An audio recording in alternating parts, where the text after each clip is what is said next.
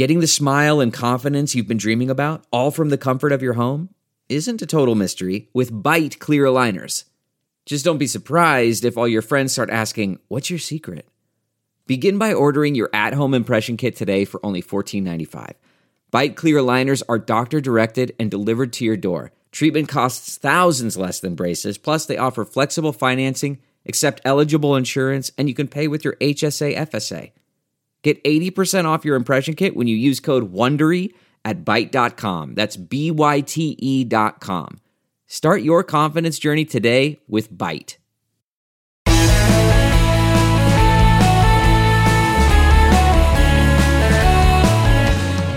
Hello, friends. Welcome back to the Bill Press Pod, and welcome to this week's Reporters Roundtable, where we start off the weekend by looking back at the big stories of the week with three of Washington's top political reporters.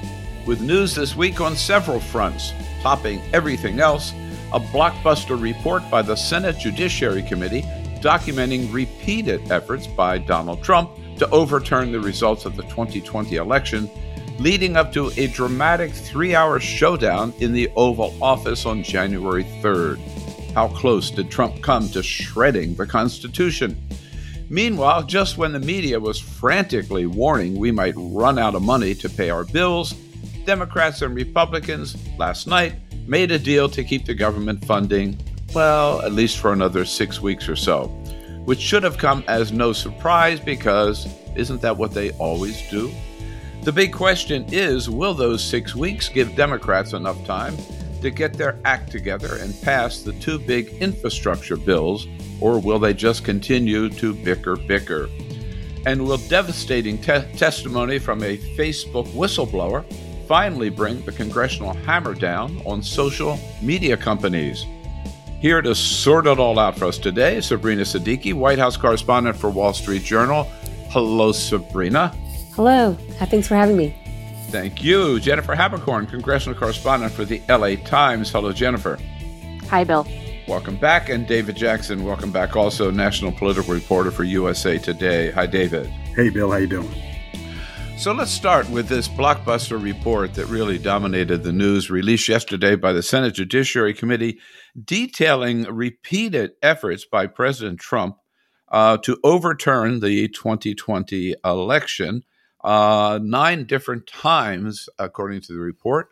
Uh, he uh, asked the Justice Department to uh, basically intervene uh, and overturn the election results, leading to a dramatic meeting in the Oval Office on January 3rd, three hours long.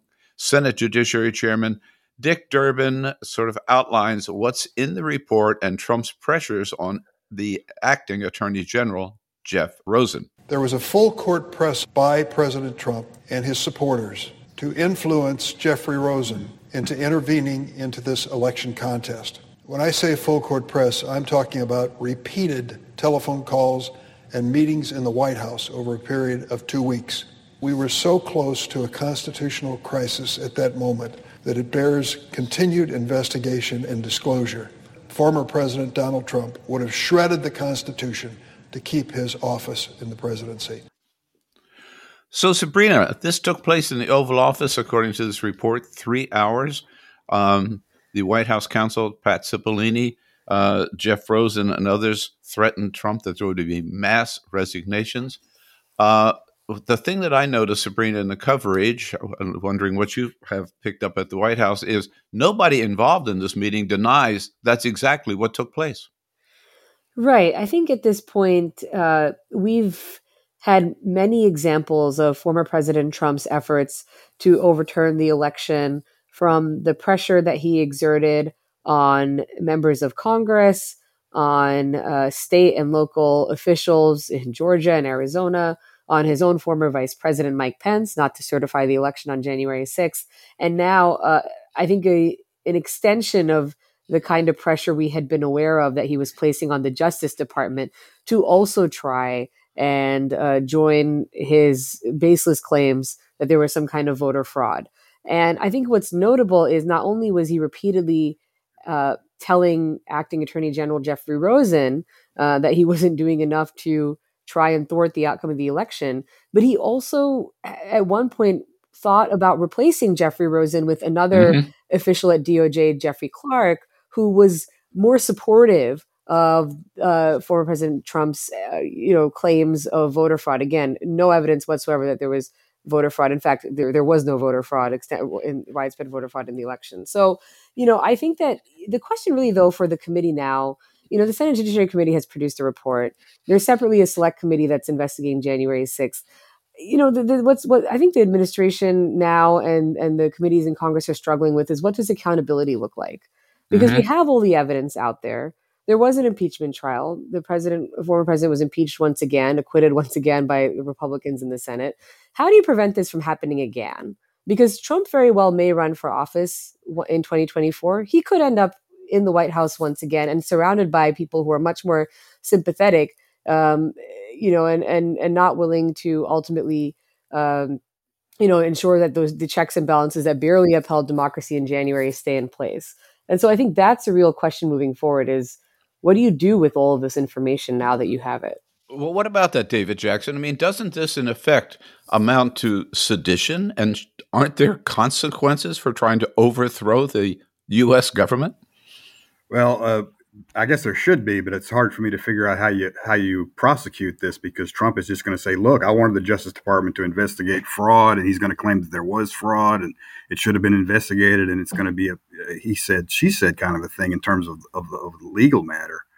So I mean, I think it'd be very difficult to prosecute Trump on this kind of thing. I think you just have to rely on the voters to assess it. Um, you know, you mentioned the uh, this report, and uh, to me, the the key here is that we've got the details now of what actually happened. We knew back in late 2020 that Trump was pressuring the Justice Department into investigating his claims of voter fraud. You know, he put pressure right. on Bill Barr. He made no secret of that. And Barr made no secret of the fact that he said that there wasn't anything there.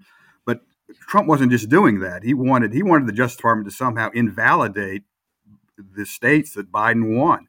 He wanted to throw out these electoral votes, and he did that with the Justice Department, and he put pressure on Mike Pence to do it at, at that level, and that's what was going on here. It wasn't that he wanted to, people to investigate things; it's that he wanted them to invalidate many of uh, Biden's electoral votes. But uh, here again, proving that in a court of law, I think it's going to be very difficult. Well, back to that, David, sticking with you for just a minute. Uh, if anything happens, it would have to be the Justice Department that would decide to prosecute or to file charges against Donald Trump, correct? And I would think I mean, so. That, yeah, I think it would be a federal mean, case. That would mean Joe Biden would have to uh, sign off on going after a former president for breaking the law. Exactly. Well, there are signs that the Justice Department is looking into this, but I'm not expecting too much to come out of it. Although I should add that also the, the prosecutors in Fulton County, Georgia, are also investigating what they described as Trump's efforts to uh, spike Biden's electoral votes in that state. So it, it could be a, a, I guess you could have a case in a specific individual state, but here again, it'd be awfully difficult to prove. Uh, well, meanwhile, Jennifer, Republicans on the committee issued their own uh, report, uh, a minority report, if you will, saying, well, Trump, so what? Trump ended up doing the right thing. Yeah, exactly. And, you know, that really illuminates um, just how much Republicans in the Senate, uh, you know, there was there were some who supported the impeachment trial, a, a small minority, and Republicans have really come back to Trump. If there was any separation, it is been eviscerated. Uh, um, Chuck Grassley, the top Republican on the committee, issued his own report, really pushed back on Democrats' findings, and said that the pres- the former president listened to his advisors and followed their advice. Um, which, of course, there's plenty of evidence that that was not the case. Um, Grassley is even appearing with the former president um, in mm-hmm. Iowa this weekend. Um, so, so if there was any daylight between Trump and Senate Republicans, it's uh, it's it's it's gone now. Yeah, I saw Grassley last night saying, yeah, he, you know, he was asking questions, but then he decided not to move forward, and therefore he made the right decision. As you point out, he will appear with a former president at a big rally um, in Des Moines this weekend, Saturday. Uh, Sabrina, what the hell is Donald Trump doing holding a political rally in Des Moines in well, 2021? I, I think he's doing what Donald Trump does and attracting attention to himself um, probably putting out feelers for another presidential campaign. Um, you know, obviously, all eyes are on 2024. And look, he's someone who has still remained active, as we know, in Republican politics. Uh, he's using his PAC to endorse candidates uh, as well as threaten to primary Republicans who voted to impeach him or who were critical of him. Um, you know, after January 6th, those who did not fall in line. So, you know, I think that, you know, yeah, is he testing the appetite for another presidential bid? Uh, probably, but I, you know, I think what's more important about all of this is especially since we're connecting the dots between everything we're learning uh, about in in these reports and these investigations uh, with respect to the events that led up to January 6th and those that followed is Republicans are contending with the fact that Donald Trump is still uh, pretty much the figurehead of the party, and all of the polling suggests that you know although his numbers have his approval has slipped most Republicans would still prefer Trump over any other Republican candidate in 2024. And so you've you know even a lot of the Republicans who distance themselves from Trump after the insurrection now their tune is somewhat different and they've tried to downplay the role that he played that, that Trump played um, you know in the prior to the rioters storming the Capitol. And I think it's because they're looking at the numbers they're looking at the writing on the wall they're looking at Trump's actions and the very real possibility that he runs again. And they're falling in line just as they did in 2016 and just as they did throughout his presidency. So, you know, I think I think we're not sure what he's going to say while he's in Iowa. Um, we're not sure if he's going to continue and push his baseless claims of election fraud. He probably will. Uh, but I think the broader storyline to take from all this is Trumpism has, and his influence over the party. It's something that hasn't gone anywhere and is it's unlikely to go anywhere going into 2024. I'll bet you he has some choice things to say about Mitch McConnell in Iowa. Uh, uh, and I think he might also say, you know, we won that recount in Arizona. Uh, probably right. he's claimed that. David, your, your people in, in, in Iowa have been all over this. What What is Trump up to? He's got, by the way, there's no doubt were he to run again, he'd carry Iowa, right? I right. Mean, so what's the point? Well, part of it's a personal deal, from my understanding, is that uh, some Republicans had really pushed him to visit after after he left uh-huh. the White House, so he's fulfilling that. But another thing to remember is that uh, you know remember after the after the fiasco with the Iowa caucuses in 2020, there was talk about whether Iowa would still be the first presidential contest. Oh, remember right. all that? Yeah. Well, oh. that talk no longer exists because Trump has, has told Iowa that he wants them to be first in the Republican race, and uh, I'm getting every indication the Democrats are going to follow suit. So one thing this visit to Iowa underscores is the fact that once again Iowa will be the first presidential contest in 2024, uh, certainly for the Republicans and perhaps for the Democrats as well, if for some reason Biden doesn't run. So, should we read this, David, as uh, evidence that Trump has decided to run in 2024? Possibly, but you know it's Donald Trump. I, I think he's I think he's clearly running. Uh, the only caveat I would offer is that people will tell you that he's he, he almost feels like he has to run because he's worried about his legal vulnerability. You know, he's under investigation in New York, and there are a lot of signs that they may make a move on him. And I think Trump's feeling is that if he's a candidate, it's going to make it that much easier for him to claim that he's being persecuted for political reasons. Well, meanwhile, whatever his plans are, uh, Jennifer, um, uh, some other Republicans are not sitting around uh, like waiting uh, for Trump to make up his mind. I'm thinking particularly about former Vice President Mike Pence, who had a big fundraiser in, in Washington this week at a rooftop on, on Pennsylvania Avenue overlooking the Capitol uh, with a whole bunch of donors basically saying, I'm running. So is Ron DeSantis, by the way, from Florida. So we could then down the list of others. So we have lots of Republican senators and Republican governors who are making moves that indicate they're looking at 2024. You know, I'm thinking Governor Ron DeSantis in Florida and a lot of other Republican governors who are saying they want to repeat Texas um, anti-abortion bill that uh, passed a couple uh, weeks ago and or, or, i'm sorry went into effect a couple weeks ago um, and you have a lot of senate republicans who are casting votes um, that indicate they don't want um, political vulnerabilities in 2024 such as um, uh, uh, raising the debt limit to ensure that the country doesn't go into uh, economic collapse. So um, uh, you know whether whether president former president trump would be able to clear that field is too soon to say, mm-hmm. but um, they're making the moves that they want to be part of that conversation. Yeah, as I mentioned, Mike Pence was uh, the one that stuck out for me this week, right? Simply because he is Trump's vice president. Uh, I'll ask all of you: Does anybody think any of these people that we're talking about, whether it's Nikki Haley or Ron DeSantis or Mike Pence, would challenge Donald Trump in a Republican primary? Jen, you start. I think it's I mean, you know, I was struck by Nikki Haley's comments this week saying that we need Trump in the Republican Party and she doesn't want to go back to a Republican Party before Trump. You know, it's just a couple months ago that she did a really mm-hmm. in-depth, interesting interview with Tim Alberta when he was at Politico, um, and he was trying. She was trying to distance herself from the former president right. at that time.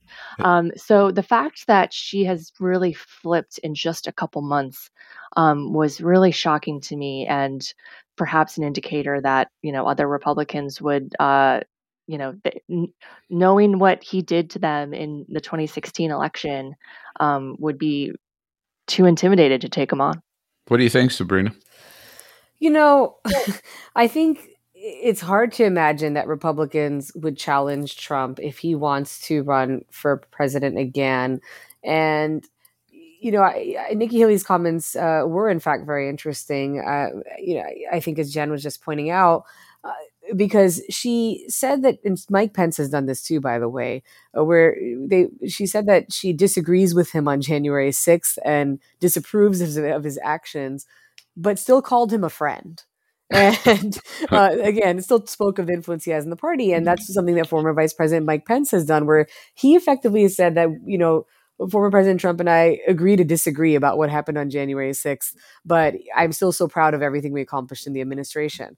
Um, right. Even though rioters who breached the Capitol were chanting "Hang Mike Pence" and uh, prepared potentially to inflict violence upon him, um, yeah. in part because they were goaded by the former president to go um, and and specifically go after Mike Pence uh, for over his refusal to um, try and thwart the certification of the election. So the fact that there is that willingness to sort of embrace this cognitive dissonance uh, between Trump and his role in January 6th and his and, and what they see as his contributions to the Republican Party or how popular he is. I think that if you read between the lines is really a way of remaining on the good side of not just former President Trump but also his base of supporters, knowing that he very well may once again be the nominee, that he could very well be in the White House once again. So I think the field is his for the taking. You know, are there others who emerge as viable alternatives? Are there, you know, opponents or critics of Trump who who make a run for it, who obviously would not step aside? If anything, they would want to turn the tide. That's all possible. Uh, but they're going to have to really hope that the numbers change and that Republican primary voters are don't still overwhelmingly support Trump come 2024. Uh, and David, this week, Mike Pence uh, uh, told Fox News that he thinks uh, Democrats are, pl- are, paying too much attention to January 6th, right? You know, You're right. Even yeah. though, as Sabrina just pointed out, he had to run. He had to run for his life. Yeah, too much attention to January 6th. Yeah, he's got to. Well, he's got to say something about January 6th. I guess he figures that's his best play. I don't know. Uh, it's it's it's frankly hard for me to see any of these guys challenging Trump. I, I think there's a, a, real possibility that Trump could run virtually unopposed. But I have to add that you know a lot of people involved in these wannabe campaigns are are serenely confident that Trump will not run. I mean, I don't know where they're getting that from. They won't tell mm-hmm. me, but there there's a lot of confidence among some of these other in these other wow. campaigns that that Trump ultimately will not run for whatever reason, whether it's indictment or just that he doesn't want to go through the hassle. And that's why they're getting ready because they want to be in position for when that vacuum occurs. Meanwhile, uh, we, I, I, think it'd be an exaggeration to say that Joe Biden ever enjoyed uh, a honeymoon, but whatever kind of honeymoon he might have had has sort of disappeared in the wind. Uh, Quinnipiac's latest poll showing that Joe Biden, President Biden, now has a 38% approval rating nine months into his presidency, which is exactly where Donald Trump was nine months into his presidency. Um, Sabrina, what the hell happened? Ooh, it's a tough one, right? Uh, I think that it's it, it's not clear that there's any one singular event. Um, obviously, there was a lot of criticism over the way the withdrawal from Afghanistan played out. Uh, he's had a pretty rough go at it in recent months, if you include Afghanistan, as well as the fact that the Delta variant obviously has meant COVID has remained a prominent issue. Um, you know, even if he's tried to encourage people to get vaccinated, the fact that there's still a significant percentage of people who are unvaccinated means that we're still grappling with the pandemic. You know, children are wearing masks in schools, and and you know, there's probably a sense that the that return to normalcy that was promised and that the president and the White House were very optimistic about early in the summer. Um, hasn't yet arrived. And you know, obviously the economy has improved, so, so, but there, there's still a lot more um, that I think the administration is hoping to achieve, which is why they're so focused on infrastructure and their economic priorities. Because, you know, I think I think that they recognize that without legislative accomplishments, they won't have as much to sell to the public going into the midterms. Um, you know, obviously, it's always the case that uh, when you have a presidential election and you're going into uh, midterms, that those elections tend to favor the party that's not in the White House if past yeah. precedent. So there is some natural, I think, just you know, f- drop in approval ratings that you see when some, but, but it's concerning for, I think it's very concerning for the White House that the approval ratings are where Donald Trump's were uh, at the same stage in his presidency because Trump was historically unpopular even when he was in office, and um, and, and there's been a drop in support. I think this is key too among independents who voted who who, vote, who voted for, mm-hmm. who were instrumental to Biden's victory in 2020. So I think the big challenge for Democrats is going to be and for Biden is Trump is no longer on the ballot at least for now you know he's not on the ballot in 2022 and a lot of their success in 2018 in terms of taking back the house in 2020 in terms of taking back the white house and then taking back the senate marginally with the georgia senate elections had to do with the fact that independent voters suburban women a number of key constituent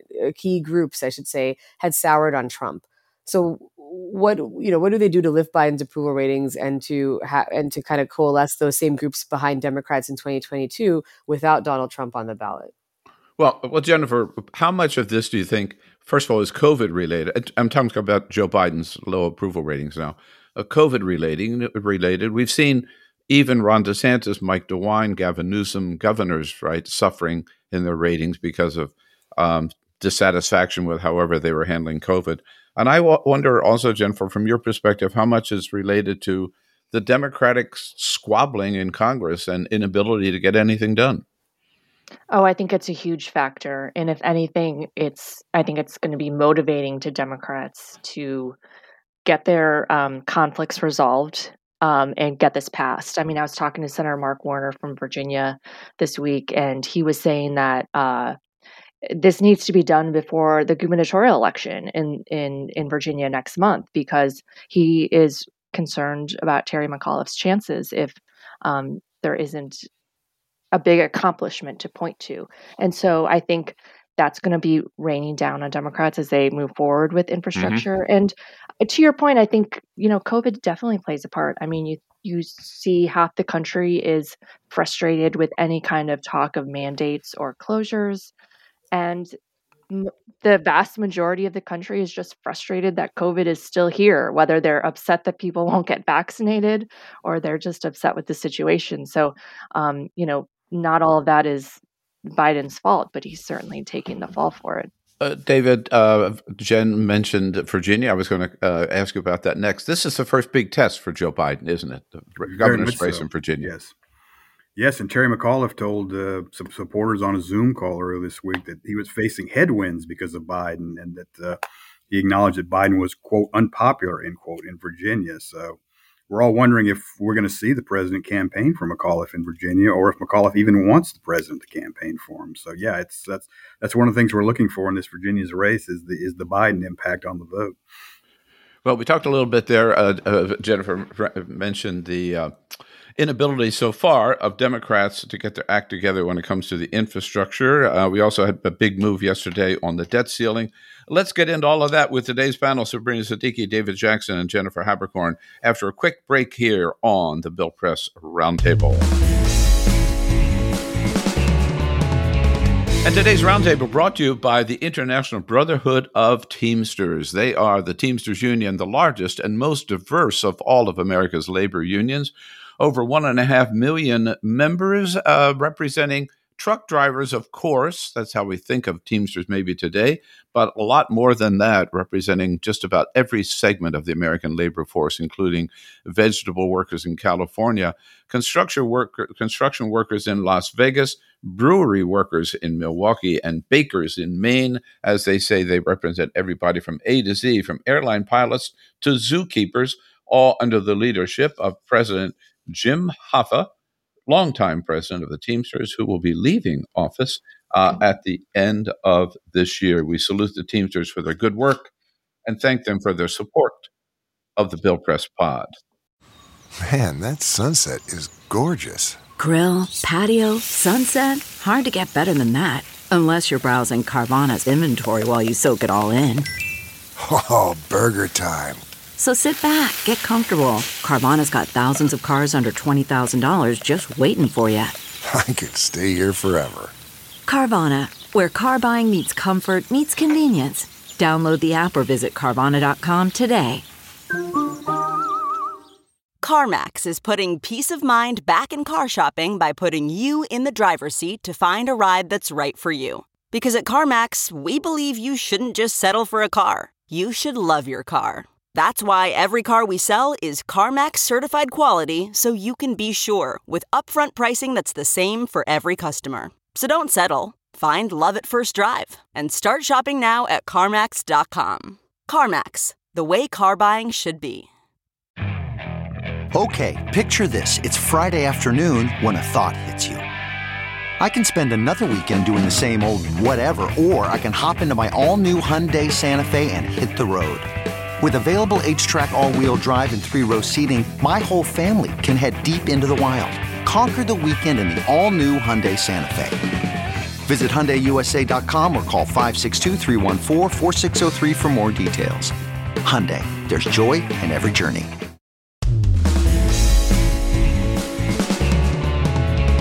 We're back with today's roundtable. David Jackson joining us from USA Today, Jennifer Haberkorn from the LA Times, and Sabrina Siddiqui from the Wall Street Journal. So, uh, yesterday, late yesterday, by a vote of 50 to 48, the Senate moved to extend the debt ceiling. We're not going to go broke. We'll still be able to pay our bills, extending it by $480 billion until on or about December 3rd.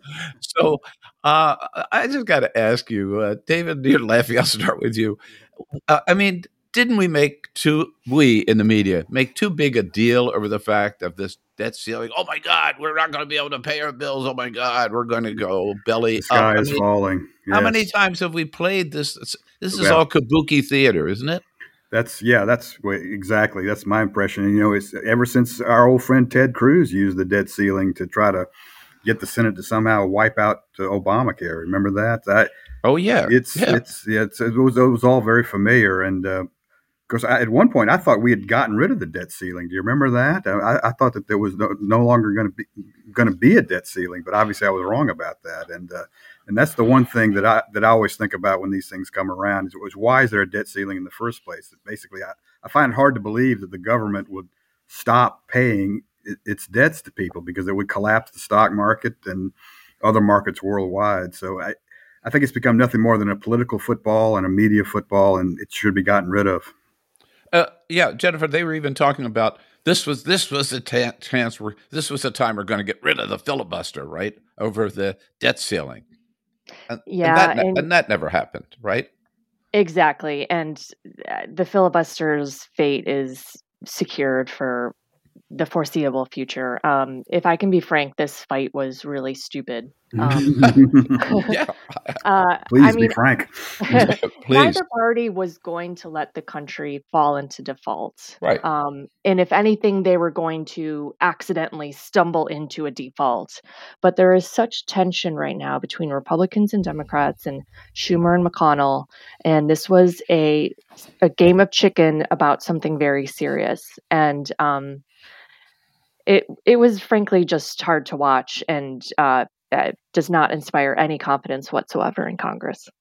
Uh, and Sabrina, at best, all they did was to use the overworked phrase, kick the can down the road, right? I mean, at best, a band aid, uh, giving us another six weeks But after. Bill, uh, Congress loves kicking the can down the road. That's their favorite pastime. that's I what mean, they. That's I what mean, they that- do that's best, what right? They, that's what they did with the continuing resolution to keep the government open also through December. And so now what they've done is left two major legislative deadlines on the table uh, with just weeks to to resolve them, and that includes not just the fact that they're going to have to deal with the debt limit again come December, but that's also when they have to uh, pass another bill to ensure that the government remains open and that there's no partial shutdown. So, you know, I think that you know, there's a lot of talk of did Republicans blink? I mean, in the in the short term, yes, because for obviously months now, Republicans were saying that they were not going to join with Democrats for a debt ceiling increase, even though obviously it's long been a bipartisan tradition and also was under former President Trump. But yeah, I think come December, we're, we're going to be having the exact same conversation where Democrats are probably going to have to go at it alone. Republicans already after the vote, uh, mm-hmm. you know, just the, to raise the debt limit said that they're not going to do this again in in two months. And so we'll have that same conversation. Are, will they do it? Will Democrats do it through reconciliation, which is a very complex process? Uh, it would include, you know, two, maybe two voteramas and a whole, you know, they've said it's challenging. It's not their preferred mechanism. Or are they going to do some kind of filibuster carve out for the debt ceiling, which would then open the door to a filibuster carve out for a number of other Democratic priorities? So, you know, all things, all that, all that being said, though, we will be having the same conversation a few weeks from now as we often uh, do with Congress. Right. Uh, and David, some people were saying yesterday, some Democrats were saying, well, this is actually good because this gives us six weeks and we can take advantage of the time to pass our two big infrastructure bills. It sounds yeah. like maybe wishful thinking. Uh, to say the least. Well, they got to say something because there are other Democrats who say this is all part of an evil McConnell plot to stretch this out and keep making the Democrats look bad by engineering mm-hmm. crisis after crisis. So I, it's yeah, it's it's not a good solution, and I think it's going to be an uncomfortable couple of months here for for the Democrats and for some Republicans.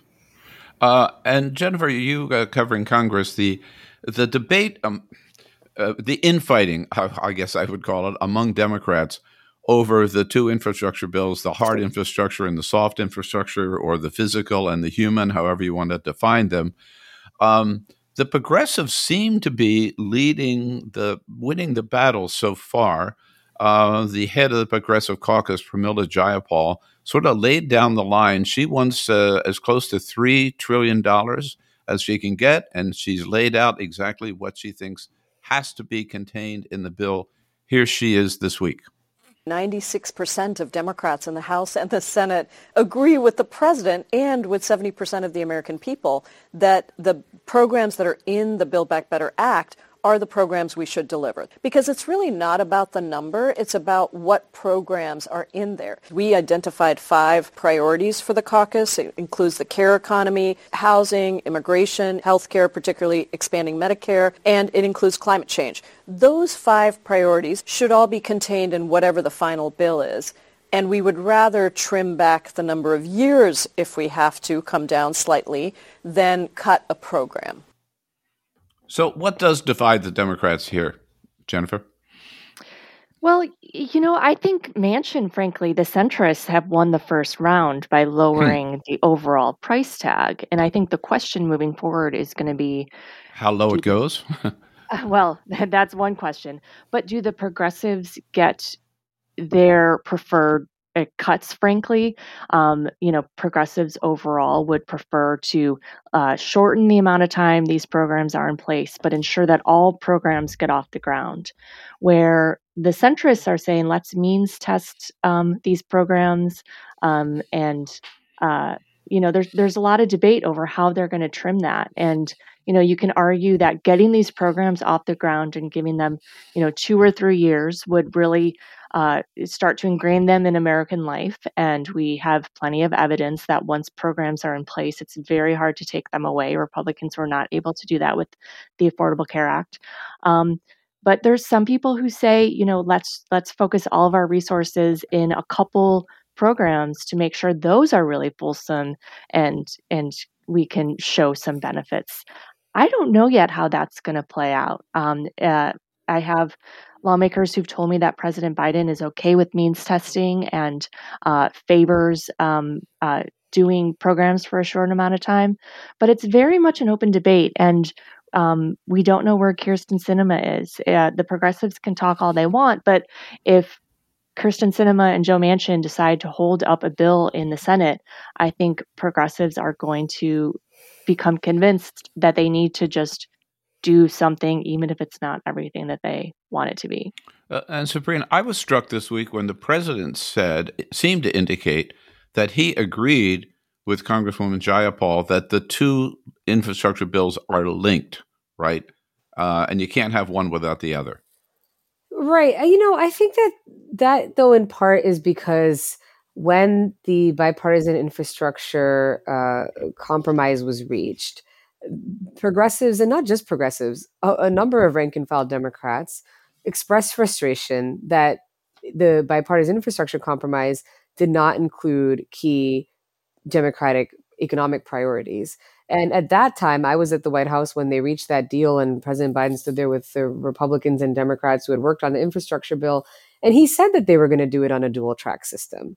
And he said that they were going to pass the human infrastructure, which is what they, you know, mm-hmm. the reconciliation bill, that's often how they refer to it, alongside the the BIF, the bipartisan infrastructure bill. And so, um, so you know, I think that, that that was something the president himself had floated as a strategy. And so now, you know, that the Democrats feel very strongly, or at least progressives feel very strongly, that that's the leverage that they have. It, eh, where you know, if if the bipartisan infrastructure bill passes, then they might be forced to just swallow any compromise on reconciliation, and the only leverage they have is to hold up the their hold their votes on on in, on infrastructure and say, you know, not until we get a deal on reconciliation. And so, look, but to Jen's point, I think a lot of this is now going to be about where do they find compromise, and most importantly, how far are Sanders, Manchin and Sinema willing to go? Manchin at least is is negotiating. He is at the table. He's having conversations at the white house. He's putting numbers out. He's mm-hmm. he's putting proposals like means testing out there. You know progressives had said that have said that they would be open to funding programs for a shorter time. It was notable that aoc even said that um, on one of the sunday shows that that might be where some of the compromise lies where they don't fund these programs for 10 years but perhaps for for fewer years but Sinema has just not been clear and the white house has been a bit frustrated now i think you can see it publicly that they have no idea what it is that she wants and so, you know, I think there's precious time to get this done. Again, we goes back to they want something to hold up in the midterms, and what is it going to take to get everyone on board? Uh, and David, back to the political nature of the the national political nature of this. Here, the Democrats have the White House, the House barely, the Senate even more barely, right? Uh, and yet they can't deliver on the on the on their agendas, stuff that they've been talking about that they were going to do if they get back in power forever. Um, that that can't help Democrats across the board nationwide. No, not at all. You, you just outlined a, some a few Republican ads. I think that we may be hearing about, especially if this entire God forbid, but yeah, yeah. Well, ironically, um, especially if this these whole negotiations go south and they wind up doing nothing, I mean, it's going to be devastating. But yeah, I think you're going to hear you're going to hear an awful lot about this from the Republicans who say, look, the Dem- they're either going to say, look, the Democrats are in charge and they're spending all this money and we're not getting anything for them, or they're going to say the Democrats are in charge and they can't get anything done. And oh, by the way, look at how they're harassing poor old Kyrsten Sinema. Look how mean they are. So it's, uh, it is, certainly the Republicans are sitting back and watching with glee, ready for the 2022 midterms. Right. Uh, so, winding up uh, away from politics for just a moment, although everything is political, a new voice in Washington today um, she originally talked to the Wall Street Journal uh, and then went on 60 Minutes. And before she went on 60 Minutes, she uh, uh, revealed her identity. Frances Haugen, who is a former um, Facebook product manager, testifying in front of Congress this week uh, that Facebook, uh, their processes harm children, stoke division in the country, weaken our democracy, they put profits before people. Jennifer, does this mean that uh, finally Congress is going to bring the hammer down on the social media companies, Facebook, Google, and others? You know, it it, it definitely could be, um, but it was pretty dramatic Congress, testimony. It, it, was dramatic, um, but Congress has a bad history of saying that they're going to do something about social media and then doing nothing. Um, we've seen that several times now. You know, uh, uh, Zuckerberg from Facebook and other social media giants have testified, and everyone has framed it as this is the moment, and um, we're we're not there. I mean, there's the safest bet when dealing with Congress is that they are not going to do something, and um, I don't mean to sound like a, a downer, but uh, it feels like that's that's going to be what happens here. Um, that's not that doesn't mean that's the way it should be, but that that's how it looks to me. Sabrina, do you do you uh, agree? Does Facebook survive? I think so. Uh, you know, this this uh, investigation by my colleagues at the Wall Street Journal is the biggest internal document dump in in the social media company's history. Right. It has been extremely revealing, showing the toxic effect of Instagram, especially on young people, on teenage mental health. It has it demonstrates the way in which hate speech uh, remains unchecked. Uh, you know, obviously, a lot of the criticism that you know January 6th that the organizers were you know on Facebook uh, making clear their intentions and that the company did not do enough to stop it. There's so much there, and and there has been this dramatic testimony. But to Jen's point, there's often this this issue where with with tech in particular, um, there's there'll you'll have these these dramatic hearings. I mean, remember Mark Zuckerberg has testified multiple times before Congress himself, and nothing comes from it. Nothing came. Yeah. Not, not much came. Nothing came by way of regulation after Facebook had to answer for its role in Russian interference in the 2016 election. Um, and and I, I think you know, look, President Biden campaigned on the on regulating Facebook and other tech companies and we've heard very little from his White House on that subject since he took office. It's really not a priority for them. It's something they still say they support from the White House podium, but they haven't really put out any proposals themselves. And I think it's important to to note that Silicon Valley has mm. emerged as the most influential lobby one of the most influential lobbying groups in Washington. You know, they they now outspend Wall Street when it comes to their influence over lawmakers on Capitol Hill. So I don't know what uh, changes you'll see, but I suspect if you do, they would be very marginal. So, what about it, David? I've seen people say this is the big tobacco moment, right? This is like big tobacco. And yet it's not. Is it a case of follow the money? Oh, very, very much so. I also find it very difficult to see Congress doing anything for a couple of reasons. One, you know, the First Amendment implications I think will be be significant if push came to shove. Secondly, what if they do anything? It will be subject to a to lawsuits, and we'll have a, the biggest legal fight since the Microsoft days. I'm not, I'm not sure anybody wants that.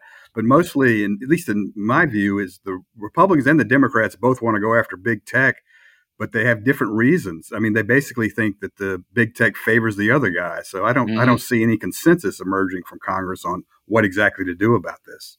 Uh, that is a uh, that is a good point. Uh, that the conservatives think it, it's all anti-conservative, and the Democrats think it's a platform for the uh, extreme right wing. So exactly, yeah. Uh, there we go. Great roundup. Great to take a look at the big stories of the week. Thank you so much, Sabrina Siddiqui, David Jackson, and Jennifer Haberkorn. We're not going to let you go, though, without uh, telling us what everything was going on this week. What's the one story that uh, caught your attention, made you stop in your tracks uh, for a few seconds and think, hmm, this is interesting or funny or sad or whatever? Uh, Jen, your favorite story of the week. Start us off, please. Okay, so mine, um, a little off topic, is the New York Times Magazine story, Who is the Bad Art Friend? Um, and maybe because I'm a writer, I, I just got totally invested in the story. Um, it's a it's a winding tale. I don't want to yeah. Um, spoil it for anyone, but uh, definitely uh, worthy of a long read. Uh, who is the bad art friend? Art friend. Hmm. I'm now I'm curious. I've got to go back. I missed it because I was out of the country. I'm going to have to go back and uh, and pick. Do you have a little clue about? Um, it's a story about potential plagiarism. Uh, mm-hmm. Someone had a, a, an interesting thing in their life. Another person wrote about it in a uh-huh. fiction novel, and um, a, a, big disagreement about whether it was plagiarism, whether it was um, appropriate and whether the person was a bad art friend by not supporting their uh, work of art that came from this. Uh, you've got my attention. I'll check it out. Yeah. Uh, David Jackson, help uh, us out. My, my, comfort food this week was the debut of the new James Bond film, No Time oh. to Die, which has been pushed back for like a year and a half because yeah. of COVID. So I'm relieved that it's here and it's another sign of normalcy. It's also the last go around for Daniel Craig, who I think has been a superb James Bond. And I think they gave him a good go, uh, sending off, and now we get to talk about who's going to be the next James Bond. Uh, so, are you telling us, uh, David, now it's safe to go back to the movies? Uh, well, apparently because it's in theaters only, it's not being live streamed. So I'll actually have to buy a ticket and walk in, which is also new, but kind of comforting because it's here yeah. again another sign of, of, a return to normalcy. Uh, uh, let's hope so. The front page, a picture in the New York Times this morning of uh, the uh, crowd at the Carnegie Hall for the first time in oh, beautiful, almost a year, almost two years. Yeah, uh, and Sabrina, your favorite story? well, you animal, know, I have to bring animal a, related. I, I have to bring. well, I have to bring a dog story because I have to remain on brand, and so I enjoyed a story that about my favorite subject, dogs, which um, is that Hungarian researchers spent more than two years uh, looking for dogs for a study that has significantly advanced our understanding of dogs' memories and actually suggests that some of them have a really remarkable grasp of the human language. And so these researchers in Hungary studied six border collies. Uh, it was not oh. intentional, oh. it was by design. And they found that some of them can remember more than 100 words. Whoa. Um, yes. And so they enlisted them to take part in a series of live streamed experiments that is known as the Genius Dog Challenge. And, you know, they started with, by getting them to learn the names of a few toys each week, and then they would mm-hmm. keep increasing the number of toys and as as I said, some of them apparently can remember the names of up to hundred toys, which means that they've learned the, roughly hundred words in the English language. So it shows you that our furry friends are a lot smarter than we may think. Well, especially border collies. I have to tell you, having uh, had a great border collie as a pet uh, out in California, um, they're very smart dogs. They're wonderful dogs. And uh, our dog, a wolf, uh, at least I remember one word that he definitely knew was walk. Uh, and so uh, Carol and I got to spelling W A L K, but then he, he he learned that he even learned how to spell it. So uh, we could not use that word without his going crazy, looking for his leash and ready to go. Uh, uh, very good story. Uh, uh, mine is sort of like inside politics here in Washington. Uh, but it um, it has to do with a meeting at the White House where the president invited some top Democratic senators now to talk down to the Oval Office to talk about the debt ceiling.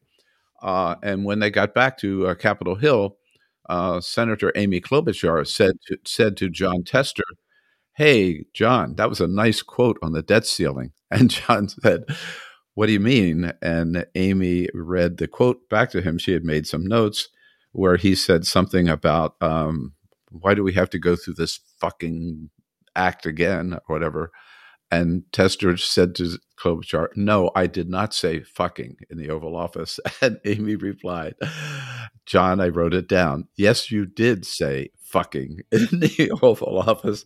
To which John Tester replied, God damn it, I'm trying to wean myself off of this. But but maybe not. he's got to make some more effort there. But uh, I, I find that very. There were days when you wouldn't dare say that word in the Oval Office. I guess things have changed, right? There's always time for a good f bomb. That's right. All right, great roundtable to David. David Jackson, USA Today. Thank you so much, Sabrina Siddiqui, Siddiqui World's a Wall Street Journal. Thank you, Sabrina. And Jennifer Haberkorn from the great LA Times. Thank you, Jennifer, as well. And thank you all for listening and for joining us. Uh, that's it for our roundtable. We'll be back on Tuesday. Ooh, I'm really looking forward to the next podcast with Pete Williams from NBC News talking about the new term of the United States Supreme Court, what we can expect, what's coming up, and what changes we might see on the Supreme Court. That's the next edition of the Bill Press Pod. Don't miss it. Meanwhile, take care of yourself. Be strong, be safe, be sane, and we'll see you on the next edition of the Bill Press Pod.